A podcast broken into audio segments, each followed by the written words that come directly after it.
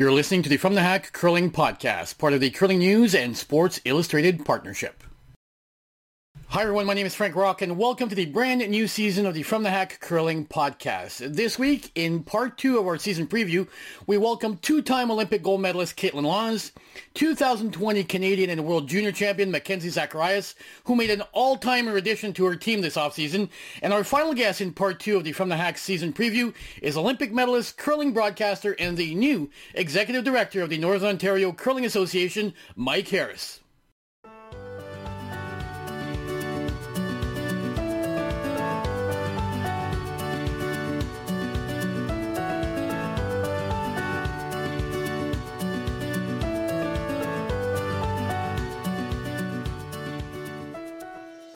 My first guest in part two of our season preview is Kaitlyn Lawes, who joined me to discuss splitting up with Jennifer Jones after 12 incredible years together, about forming a new team, and we also discuss what the season will look like for her new lineup with the recent announcement that Kaitlyn is expecting her first child in December. Kaitlyn, before we discuss your new lineup and discuss this new cycle and season, I'd be remiss if I did not ask you about how it felt leaving Team Jones after 12 incredible years where you won just about every title from slams to provincials to the Scotties to Worlds, and of course two trips to the Olympics and that Olympic gold in 2018. Yeah, um, it was 12 incredible years. I mean, the the team basically saw me grow up uh, in front of their eyes.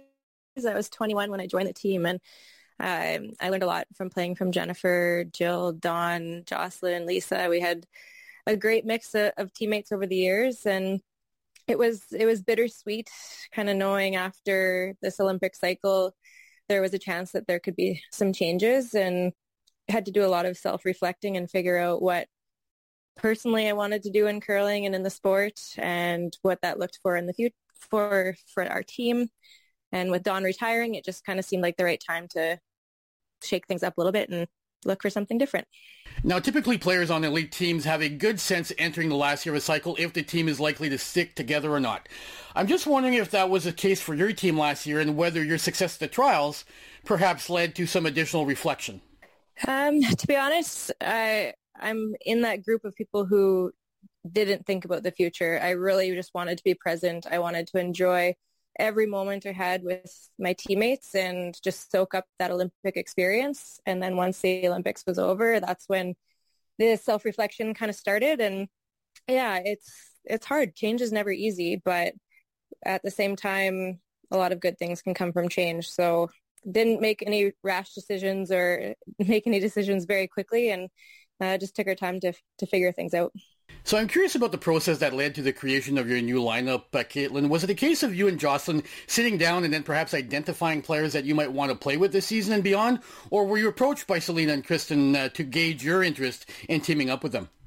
Uh, well, once we had decided to part ways, uh, and I honestly didn't know what anyone was planning on doing. Uh, we had just kind of said we were going to try and figure out what we wanted to do individually and go from there. So once the team had split up, we started to have some conversations uh, with different players and just seeing what everyone else was kind of doing. And we didn't know if any teams would be making changes, but it turns out almost every team was making a change. So um, it was everything just kind of happened organically and really easily. Uh, had some great conversations with Lena and Kristin and Jocelyn, and it just seemed to click right away. Now, Kaitlyn, some people may have forgotten this, but you were a successful skip in juniors, but that was over a decade ago. So I'm wondering what type of adjustments you started thinking about in your own game over the summer as you looked ahead to this new phase in your career as the skip of a team at the elite level. Yeah, the game has changed a lot since I last skipped, and I've changed a lot as a player. So just trying to figure out what um, my strengths are going to be as a skip and figuring out what this team dynamic is, what type of team we are. Um, it's been fun just playing around with a few things and my practices have changed quite a bit from, you know, sweeping every single rock that I threw to now trying out different skip type shots because there are more position specific shots that I have to focus on. So it's a, a learning curve, but it's exciting. I, I like a challenge and I'm excited to you know, see where I can take it. Now, you obviously knew both Selena and Kristin quite well before they joined your team, having played against them quite a bit on tour over the years. That said, was there something about either of them that may have surprised you when you first got together as a team over the summer and during your early season practice sessions? There hasn't been too many surprises yet. Uh, I mean, I've curled against Selena and Kristin since juniors, and haven't really had hadn't really spent a ton of time together with them. Uh, Kristin did join us as an alternate one year at the Scotties, uh, and I have got to know her a bit just for her being Jill's niece. So that's fun to kind of see it all come full circle and keep it in the family. Um, but they're just really kind, genuinely nice people, and I, that didn't surprise me. But it just been fun getting to know them and they're hilarious. Uh, we honestly don't stop laughing and that light, loose energy has been really contagious and really reminded us why we love to play the game. And uh, I look forward to learning a lot more about them too. But they're also fierce competitors and really, really hard working athletes. So I'm excited to learn from them as well. Now, your first event as a team was an event in Norway a few weeks ago where you reached the final losing to Team Hasselborg of uh, Sweden. I'm assuming that part of the reason why you traveled overseas for your first event together was to create an opportunity for the four of you to bond as a team. Absolutely. Uh, when we were trying to figure out our schedule, it was important to us to try and get some international experience, do some traveling, learn uh, how we travel together and what that dynamic looks like. So once we saw that the Oslo uh, Cup event was available, we we jumped right on that, and it was so much fun. It was it's so important to build that team dynamic uh, early, especially being a new team. We're all learning different roles and figuring everybody out. So it was just a fun way to start the season. No pressure. Just go out there, enjoy experiencing a different culture, and play some curling. So I just wanted to revisit something we touched on uh, briefly earlier, uh, Kaitlyn. Uh, how did it feel to be skipping in that first event in Oslo with your new teammates? Uh, it was fun. I enjoyed having a different challenge. Uh, the girls were super supportive and uh, really just gave me all the support that I needed to have confidence on the ice. And I mean, to make a final of our first event together, I thought that was pretty amazing. And we have lots that we can take forward and some things to focus on for the next events. But great start to the season, and I yeah, I had a, a blast just figuring out uh, what makes our team tick and what kind of game that we want to call and what kind of shots I want to leave myself on for last rock. As most people know, Kaitlyn, you're expecting your first child, and I was wondering how that might impact your season. Is the schedule and your due date going to allow you to play in most events this season, or is that still up in the air a little bit at this point in time? Uh, the plan, if all goes well, is that I'm going to play till the end of October. Um, I'm due early December, so I'd like to stay close to home in November and not travel too much. I'll hopefully just be able to practice and stay on the ice and uh, cheer on the team. So there aren't too many events in November and December, which works out well for our schedule. So if everything goes as planned, um, I'll only miss two or three events. Now, some teams like to play a reduced schedule in the first year of a new cycle, Kaitlyn, while others like to play more events so that the players can get used to playing together and get used to each other's tendencies, etc. Will your team be playing a lighter schedule uh, this season, given your situation expecting your first child, or will you be treating it as a normal season from a scheduling perspective?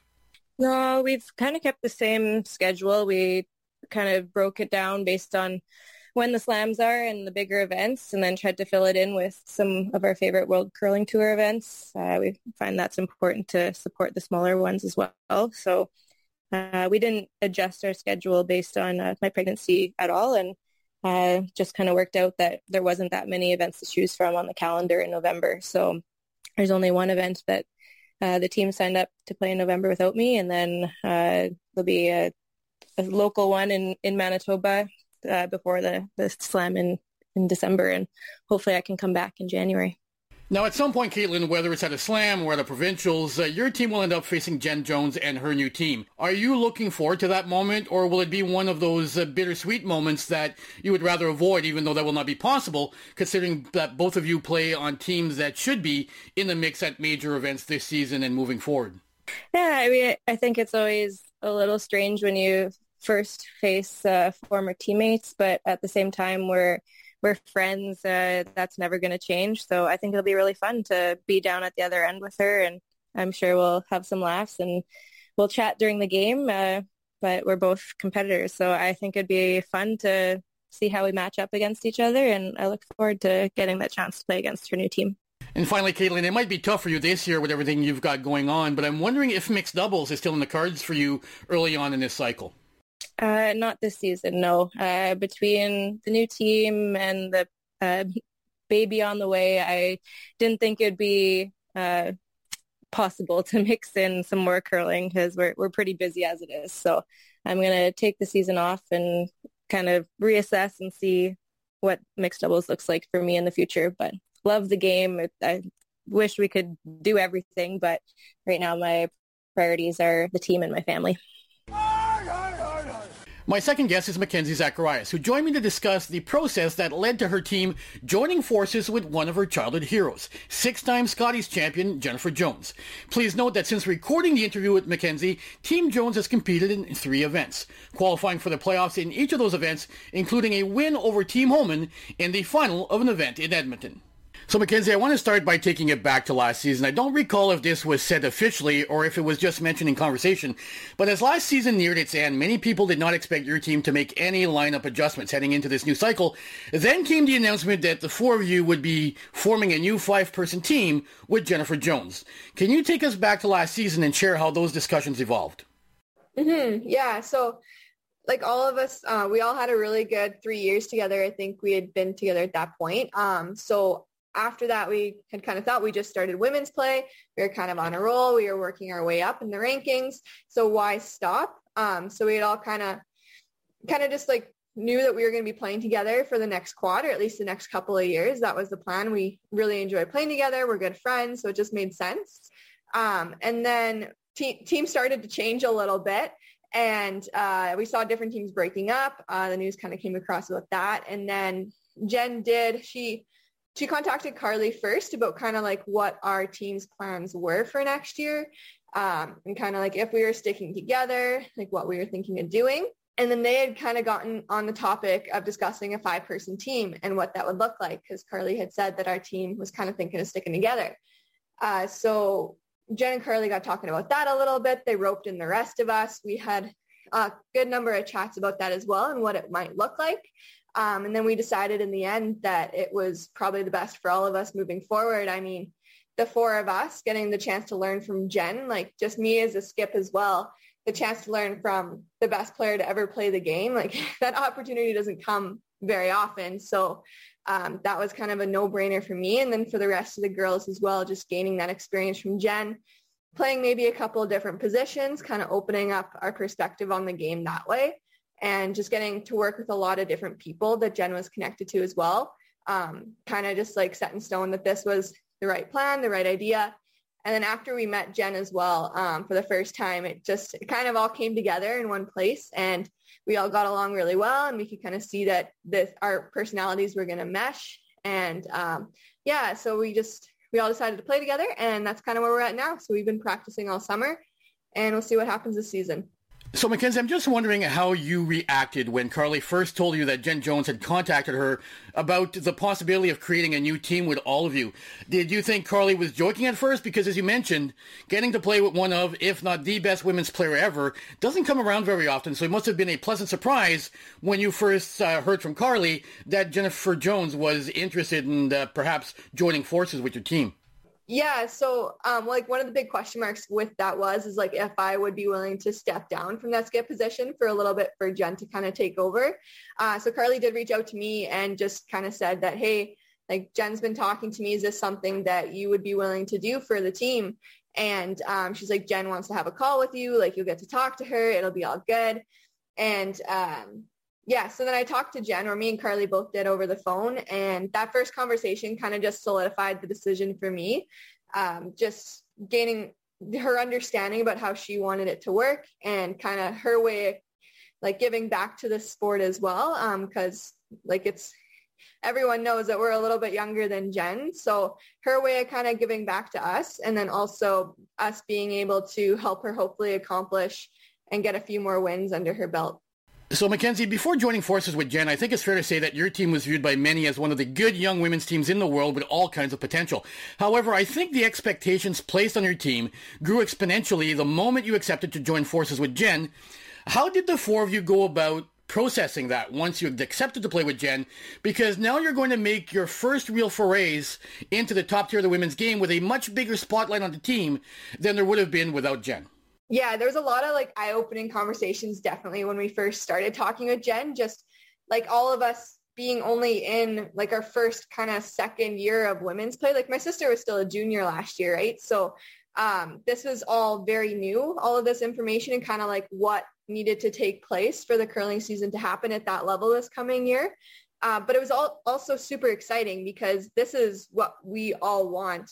Um, like last season, we worked so hard all year. We played nearly every weekend just to get ourselves into one slam at the end of the year. So now to have the realization that hopefully we're going to be, or we should be in all the slams this coming season and hopefully a couple other big events. Um, that's, that's just where we want to be. So it wasn't really nerve wracking or we don't really feel like there's like, I, I mean, there's more expectation on us now, but we don't really take it in that sense. We think of it more as like, this is where we want to be. So now we're going to have to compete at this level because we're playing against all these amazing teams, but that's exactly what we want. And we're all ready to kind of rise to that occasion and put in that work that's needed to play against these fantastic teams week after week. And I think honestly, like we're just excited to have the opportunity to do that. And um, we're doing everything we can to put ourselves in a position to be one of the best teams out there. When you and I first chatted a couple of years ago, Mackenzie, you mentioned that Jen was one of the players that you really looked up to. There's an old saying that sometimes it's not good to meet your idols because they often disappoint. Now, obviously, you knew Jen a little bit before joining forces with her, but I'm wondering if there is something about Jen that surprised you as you were working through the process of putting the team together. Yeah, um, I don't know if this necessarily surprised me, but the, after the first time talking with her, um, I had never ever talked to a person before talking with Jen, who had such a passion for the game. I think that's really what inspired me the most when I met her for the first time. She just talked about a, the game in a way that I've never heard anyone talk about it before. And just, you could just tell how much she loves the game of curling and you could see it in her face when she talks about it too. And honestly, just being able to be a part of that now um, is it's a dream. Like I say it all the time, but it's it's a dream come true, right? Uh, to not only play with someone I looked up to when I was little, but now be on that team and they're an incredible person. So I'm just very excited to not only be able to call them one of my heroes, but to be able to call Jen my teammate now too. And finally, Mackenzie, you've mentioned playing as a five-person team this season, and I'm wondering if Jen is committed to playing all the events with the four of you taking turns filling out the other positions, or is that still a fluid situation as we speak? Yeah, so we're still working out all the kinks. I think that'll come together with our first couple events uh, when it comes to lineup. But the plan is to have Jen play most of the events.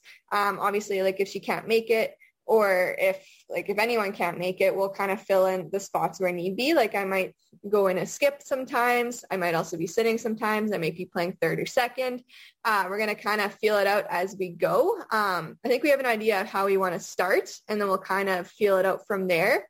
But everyone's going to be playing regularly too. That's the plan. Um, the goal is to have everyone be being able to play the best that they can at their position and maybe a different positions during the season as well. But we'll kind of feel it out after the first event if the the lineup that we have right now is gonna work the way that we want it to, and then we'll reevaluate. But we're all super committed to just making the team the best uh, that we possibly can, uh, which has been super thrilling working with these girls. Is everyone everyone's 100% a teammate and not an individual, so uh, that's been really great so far. So I'm looking forward to seeing how the lineup kind of shifts throughout the year. Um, but I think we kind of have a solid idea of how we want it to look. And I'm going to leave that a bit as a surprise.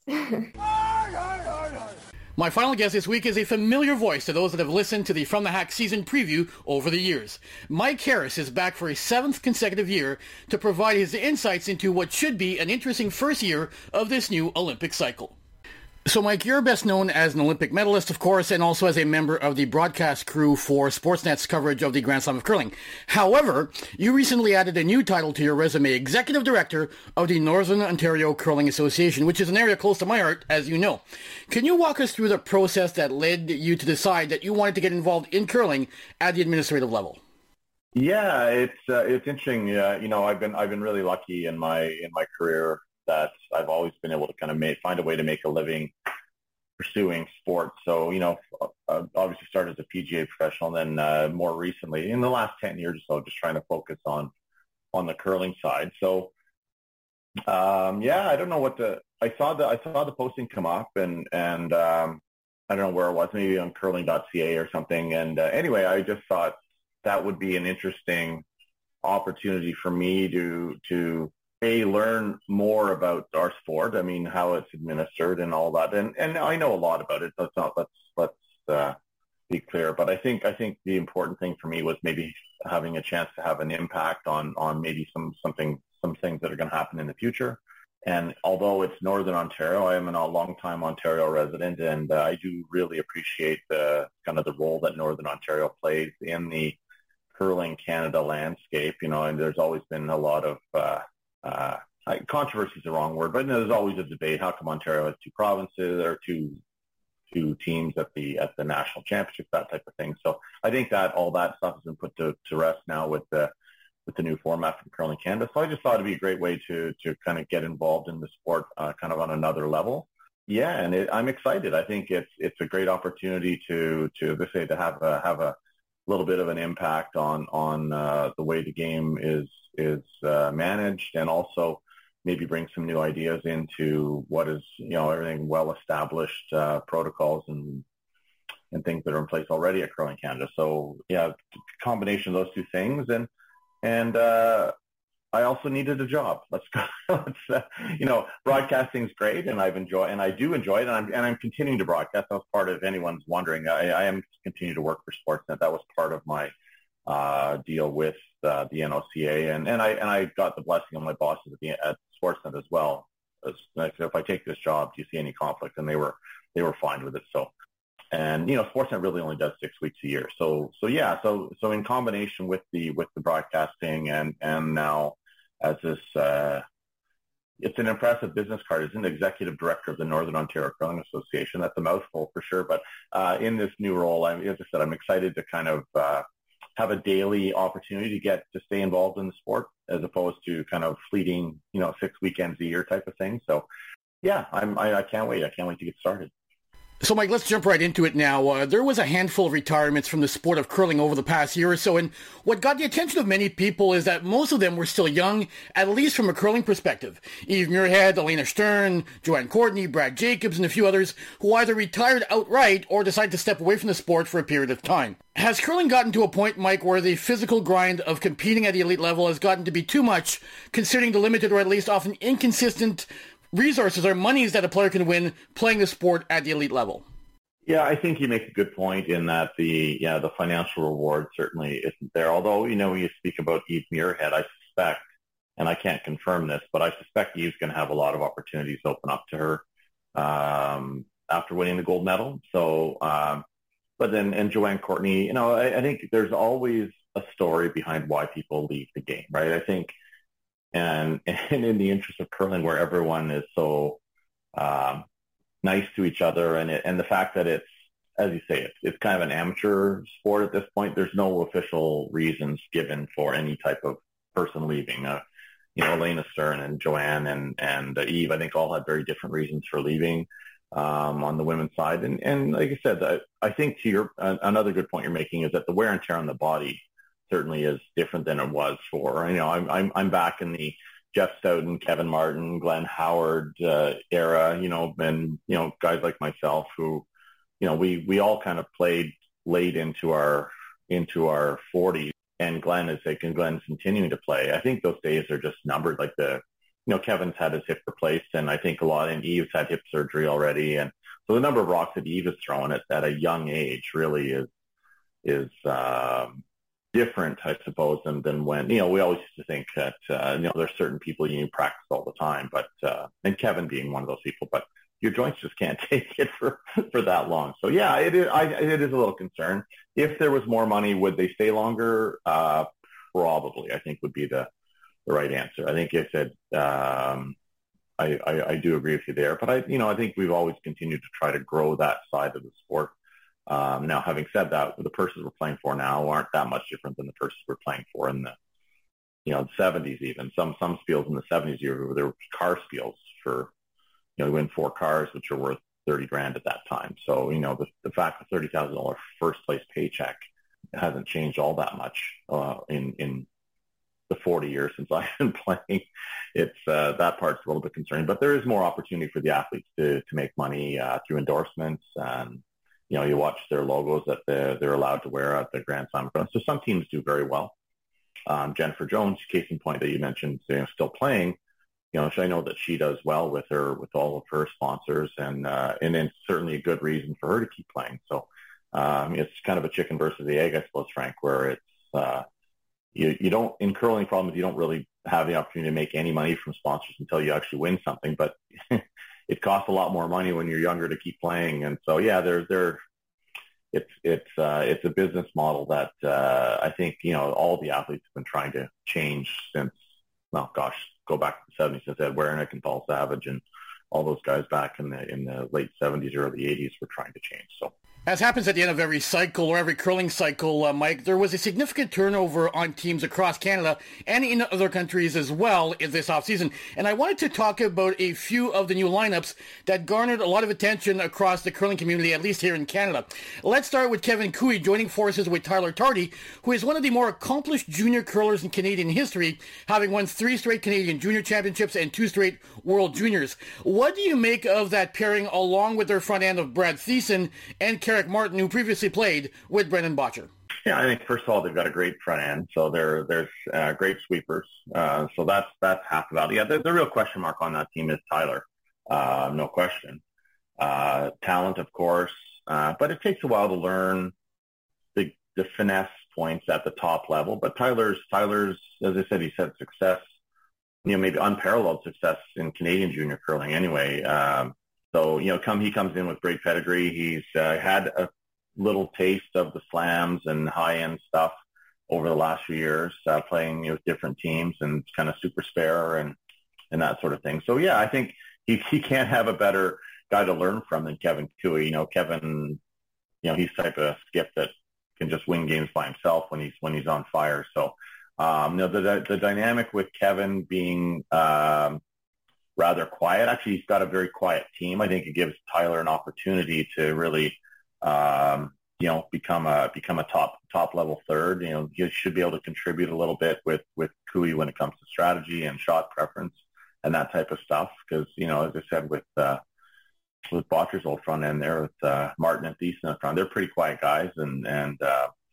yeah, I like I like the team. I think uh, you know they've said Tyler's and you know you know Kevin Koe's going to win something somewhere. He's just so good, right? So uh, they'll probably win a Brier in the next couple of years, and and uh, that'll be all good. So so, Mike, one of the things I found interesting this offseason is how a few Canadian players who recently had a lot of success at the junior level, such as Tyler Tardi, Mackenzie Zacharias, and Karlee Burgess, have joined forces with some of Canada's best known and most accomplished skips in uh, Kevin Koe and Jennifer Jones, which will certainly be beneficial to these young curlers. However, it does bring up an interesting question. In other countries, in part because of a lack of depth, I understand that, young players get a chance to compete at the elite level much more quickly than they seem to uh, in Canada.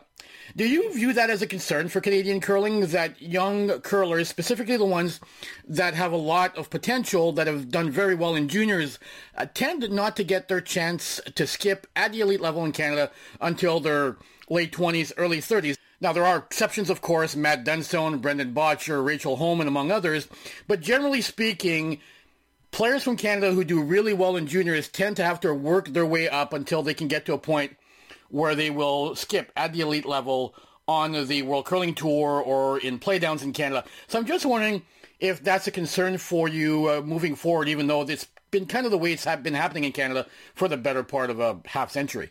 Uh, no, I think that's fair. I think um, the challenge, the challenge in Canada, it's you know, it's, it's always kind of a double-edged sword, right? The depth that we have is great, but it doesn't allow the young teams uh, early success. And and then when they do get to the Worlds, they're playing against teams that have been to the Worlds numerous times. So there's there's a whole other uh, pressure there um, on them when they start representing Canada internationally. you know, you you know you may never get to go again. So there's there's an added added uh, kind of an intrinsic pressure there. Um, what's the solution? I actually don't really know. I don't know that selecting a team is better. We've tried that over the years. You know, just kind of something that can't curling in Canada and the athletes just kind of have to deal with it. You know, if, if you're if you're good enough and you're kind of a young phenom like Tyler Tardi is, um, you go play for one of the top veterans. I let's go back to Wayne Middaugh, and you know, arguably uh, out of in Ontario anyway, certainly the best talent coming out of juniors that people had seen for years. We were about a year apart, but you know, he was always the team that was favored to win stuff. End up losing the Canadian junior final way back, and instead of kind of going out on his own and skipping, he went and played for Russ Howard for two or three, four years, right, to, until he learned how to play the game, and then once he figured to hit those those days, they won his he won his Brier and world title with them, and then he kind of stepped out on his own, and everyone was shocked. If you remember that when that happened, what are you doing leaving Russ Howard? And then he goes on and wins whatever everything else on his own. So, um, you know, when you're when you're a phenomenal talent like that, like Wayne, uh, I was going to say was, but is, um, and Tyler Tardi is, you know, you've got an opportunity to to play with a veteran skip. I think it's a good idea. So um, does it work against you? Maybe, but you know, I said if they're good enough, they'll they'll they'll have success on their way through, you know, world championships and whatnot. So, um, yeah, I think I think at the end of the day, the young curlers in Canada, it's difficult because of the depth, yes, but does it make them better? Probably. You know, I think it makes them gotcha. more prepared when they get to a to an international event. I mentioned Jennifer Jones joining forces with uh, Team Zacharias a little earlier, Mike. Uh, what do you think of that combination? How invaluable will it be for a young team to learn from arguably the best women's player ever as they work their way through their first their first full Olympic cycle? Yeah, well, I think exactly the same way we're talking about Tyler Tardi joining Kevin Koe. I mean, you know, Mackenzie got the call. I don't know the sequence of events exactly, but let's say Mackenzie gets a call from Jennifer Jones. Would you be interested in in collaborating. I'll, I'll use that word as, as a as a team, as a fivesome, um, or would you rather not? I think it's a pretty easy choice for for Zacharias. I think in that, yeah, let's say let's bring Jen in and, and learn as much as we possibly can from the best ever to play the game and on the on the women's side. So um, I think that's a great opportunity for them. Now, how you know, there's lots of teams that have also made the choices not to do that. I mean, uh, you know, I, I can I'll go just by my own personal. I was coming out of juniors. You know, we won Ontario Junior and had a you know we thought we were pretty good, and we just decided to give it a go on our own, right? Like let's listen, let's just go out and and learn by by playing the top team. So every every team has a choice to make about how they approach things, and a little bit like you're mentioning about how some some athletes seem to get lost coming out of juniors. It really takes a lot of dedication and a lot of acceptance of, of where you are in the curling world to, to, to understand that when you just come out of juniors, the only way to get better is to start keep playing against all the top teams and and you know it, it's expensive. It costs money and and all these things. I mean, we had a sponsor. I remember the way this is going. I'm going off the left turn here, but we we the first couple sponsors we had, we had 100% payback with the sponsors. So we were, we were getting like ten thousand dollars from different sponsors, and then they were giving half of our paycheck that we wanted the Bonfield back until we paid them back all of their money. So think about that for a second. But it was, for us, it was like a $10,000 guarantee that if we didn't qualify or didn't win a penny, we weren't going to be out of pocket so much. So for, for, for young teams coming out, eh, when you've got a choice, hey, do I play with Jennifer Jones or do I try to slug it out on my own here and, you know, have minimal sponsors? And I think it's a pretty easy answer. And, and I think it work. It's, there's multiple benefits to it for Zacharias, obviously.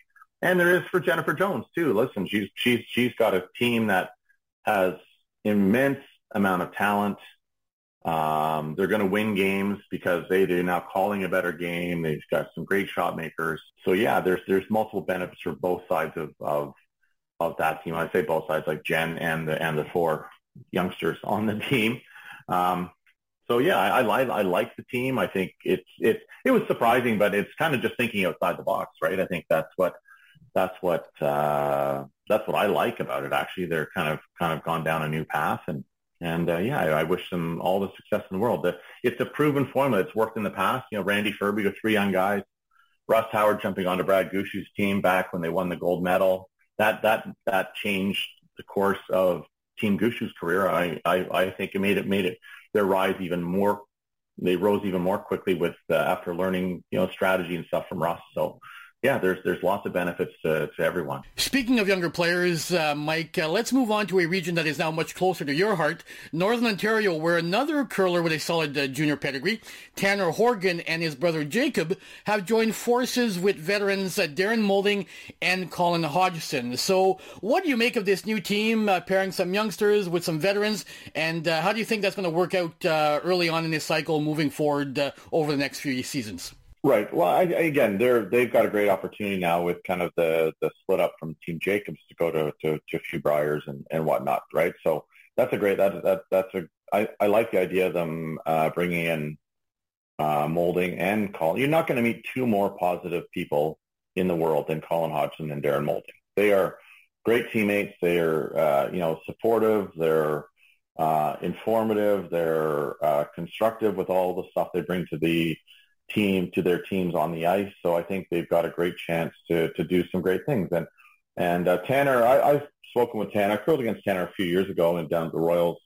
Um, and I just, you know, he he understands the game really, really well.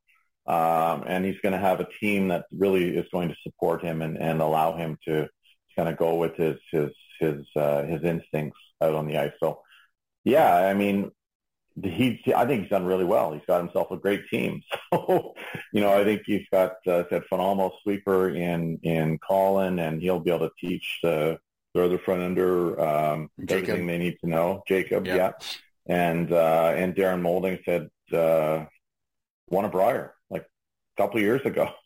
now, heading into the cycle, Mike, a few people have indicated to me that there is a concern that Canada is getting increasingly top-heavy on the men's side. As recently as four or five years ago, it seems, there were eight or nine teams in Canada that were ranked in the top 10 maybe of the uh, men's world rankings and uh, that could be competitive if they ever won a Brier and represented Canada at a world championships. And many people don't think that's the case anymore.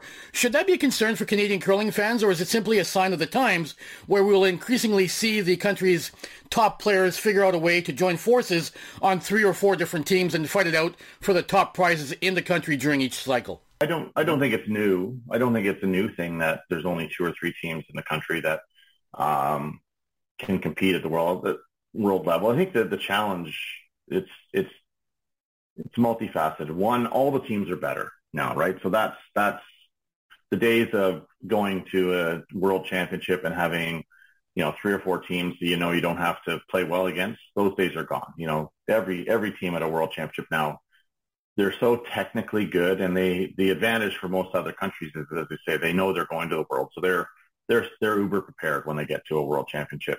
You know, you can go back. You know, it's been Gushue, Bottcher, Koe, in how many? I saw a stat. How many of the last Brier finals? It was like seven or eight. No one, no one, no one else had made a Brier final other than those teams.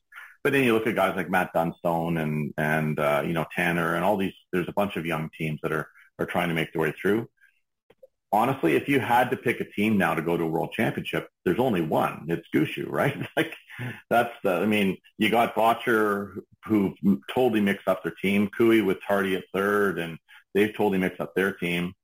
So you know, if you had to pick at the start of this season, you you would only ever really send Brad off to off to off to a championship of, of any significance coming up. And in fact, were they not named the team that's going to Calgary? To yeah, yeah, absolutely. That, uh, they're, right. they're, they're so playing they're, they're playing in the Pan Continental Championship. Yeah, you have to send you have to send that team to the to to represent the country at the moment. So it's not that much different, I would say. Um, you know, the, and then teams, you know, in Canada, like I said, teams four through ten you know, throw them in the hat, whoever those teams are, those teams would always have a chance at the world championship, going in and, and playing well and, and winning a share of games. And, and then you just got to win the playoffs, right? That's, that's what we've seen is the hard thing to do for Canadian teams over the last, uh, the last number of years at the world championship is to win those two games in, in the playoffs, semis and the finals. So yeah, I, I just think, I think it's, I think it's healthy to have teams that are just playing unbelievable level of play. Like Jacobs you know, that, that Brier, excuse me, the trial final. I mean, Gushue did not give him a, a, a, chance to breathe in that game. Basically, curled a perfect game. You know, this is what we're seeing at the very top level now. Edin did the same thing to Gushue in the Olympic semifinal.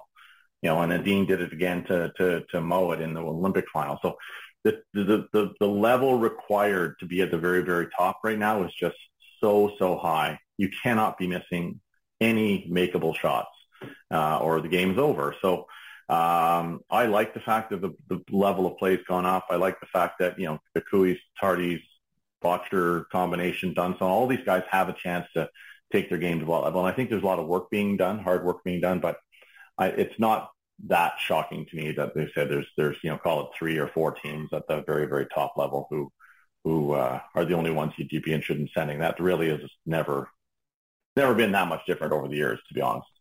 Starting with the men's side, Mike, uh, which new team are you most interested in watching early on this season to see how they evolve? Yeah, I mean, they're all interesting to me. I mean, you look at uh, the Bottcher dynamic. That's like the super team, right? With with Kennedy and Gallant and Hebert. I mean, the three you could you could have argued those three players, that third, second, and lead, have been the best at their positions for the last ten years. I mean, there's no lack of talent, no lack of uh, dynamic. The question for Bottcher, as we found out when Pat Simmons played for him, is that will he take feedback from players like that on his team, um, or does he just kind of like march into the beat of his own drum? I think, I think at the end of the day, Brendan's become, you know, again one of the very very best skips in the world. Maybe the one the one little downfall was he was kind of difficult to he kind of always want to do things his own way but i actually respect that a ton. I think that's a great thing. So but you've got three guys who are very vocal right? Especially when you think of i just think of the interaction with Gallant and Gushue right? Gallant was always at the far end watching what's going on observing a lot of the time but ready to chime in whenever possible. And then you know you know the the counter to that would have been Bottcher's old front end who just kind of stood at the other end and let Brendan do what he wanted and he had yes man Darren Moulding put the broom down and that was it, right? That was kind of the, so the the how the dynamic of that team works is really super interesting to me. But I think their talent will win them a ton of games. Like you know, there's no there's no real downside there. So you know, EJ I think EJ Harn is going to fit in pretty seamlessly with with Team Gushue. Um, again, you could have you couldn't have picked a better replacement for Brett Gallant, in my opinion. And then you've got, uh, they said the Koe Tardi group with, uh, again, ton of front, ton of front end experience. I think the front end with Martin and Thiessen along with Kevin Koe. I think that's a really good kind of blend of personalities, right? They're all just kind of the like-minded, and Tyler kind of is a question mark there. So yeah, there's lots of teams I'm excited to watch. Dunstone, love Dunstone's new team as well. Um, Tanner Horgan's got an exciting new team. So um, yeah, there's all kinds of there's all kinds of uh, reasons to watch uh, watch curling this year. How about on the women's side, Mike? Uh, which teams will you be keeping an eye on early this season? Yeah, I mean, Kaitlyn Lawes' team is obviously uh, talented as well, but Kaitlyn just announced she's pregnant, so she's I think she's due in December. So they're going to have a, I you know, we'll give them until you know next year to really kind of show. Uh, I think they're committed to the four-year cycle. So I think with with uh, so with Kaitlyn's pregnancy, I think that's whatever happens with them is great. Um, but you know, it'll be interesting to see next season more as the way they go. And then with Jenna, Jen and Zacharias, like same thing. I, I'm excited to see how how they gonna how are they gonna rotate. I can't imagine Jen sitting out very many games, or Karlee. She's so good. But you know that. But I think the big one everyone's waiting for is the Homan Fleury dynamic. Right. I think that's the one that that has most people in the country um, intrigued, excited, see how things are going to work out. Rachel still throwing last rock you know, with Tracy calling the game, you know, I don't see it changing a whole lot in in terms of how teams play against Team Homan slash Fleury. You know, the the last few years, everyone tried to make Rachel draw at the end, and that was that's not going to change. So, you know, I I just I I and I'm super impressed actually. I've been watching uh, Emma work out all summer on social media. Like she looks seems super ready to play front end. Um, has embraced the challenge with uh, Sarah Wilkes. So again, tons of talent on this team everyone's just waiting to see how the dynamic is with Tracy, who's so, you know, we, we think, think of Tracy as kind of a quiet leader. Um, you know, how is she going to fit into the dynamic of the other three, right? That's, that's my, the thing I'm looking forward to the most. And, and, you know, Emma, Emma's never played anything but third. So, um, but she, I think she's going to be an awesome second. I think, you know, she's just a, such a great hitter. So, um, yeah, that, that's the one, that's the one I, I'm, I'm can't wait to watch most. And, you know, listen, they're all chasing Kerri Einarson. As mentioned earlier, Mike, uh, you've been involved in the sport at different levels over the years, including as a player, a coach in Europe, as a broadcaster, and shortly as an administrator. There are a lot of things that I know many players would like to see addressed and that might be easier to address if there were a players association in place. I don't want to belabor the association question because I think it's a work in progress, but what do you make of the fact that so many of the elite players seem to be surprised when the World Curling Federation recently announced changes to how ranking points will be distributed moving forward? From the comments I read on social media, it certainly sounded like the players were not very involved in the process, even though they're the ones most impacted by changes to the ranking system. Yeah, no, I haven't heard much about the Players Association beyond the rumors that were going around last year with Stefke being involved and, and a bunch of others. Um, you know, as far as the new uh, ranking changes, uh, WCF came out and said the, the Players uh, Council or Advisory Council was involved in, in it. And, uh, you know, the, the challenge for many Canadian curlers is that it's now a global game, right? So, you know, you're having people on that on that advisory council, or are, I think there are Jill Officer's on the council, I believe, and Murdoch and a couple of others. But a lot of a lot of it is based on international wishes and desires and how the team ranking systems work. And and and yeah, I I, I don't think that's that's a revolutionary thing. I mean, you want might want more points for certain things, but I just saw the slams have quite a high point value, um, you know, comparable to Europeans and, and, and all that. So I think they've kind of done a decent job at, at, at addressing the point changes. I think, I, I think it's okay. Um, where the Players Association stands on things like cresting and, and, uh, you know, dollar values and prizes and, and all, there's a lot of things that the Players Association get involved in. Um, the CTRS, how the CTRS is, I guess it's called World Ranking System, WTRS, uh, system is, is, is how the points are allocated is kind of small potatoes on the on the in the big picture, right? You still have to win, and as long as you're winning your share of games, you're going to get your you're going to get your your points. But and uh, finally, Mike, having you on the From the Hack season preview has become a yearly tradition for me, and uh, usually we finish the interview by uh, asking or discussing the same question, where I ask you one issue or one area in the sport of curling that might not be on everyone's radar right now that you're keeping an eye on as we enter this new cycle, and that may become a bigger story as we move along? Yeah, I just think yeah, there's there's there's a few things. One is just obviously keep an eye on all the new teams and how their dynamic is starting to play out. Uh, it wouldn't be unusual for you know a few of these teams to make one or two player changes.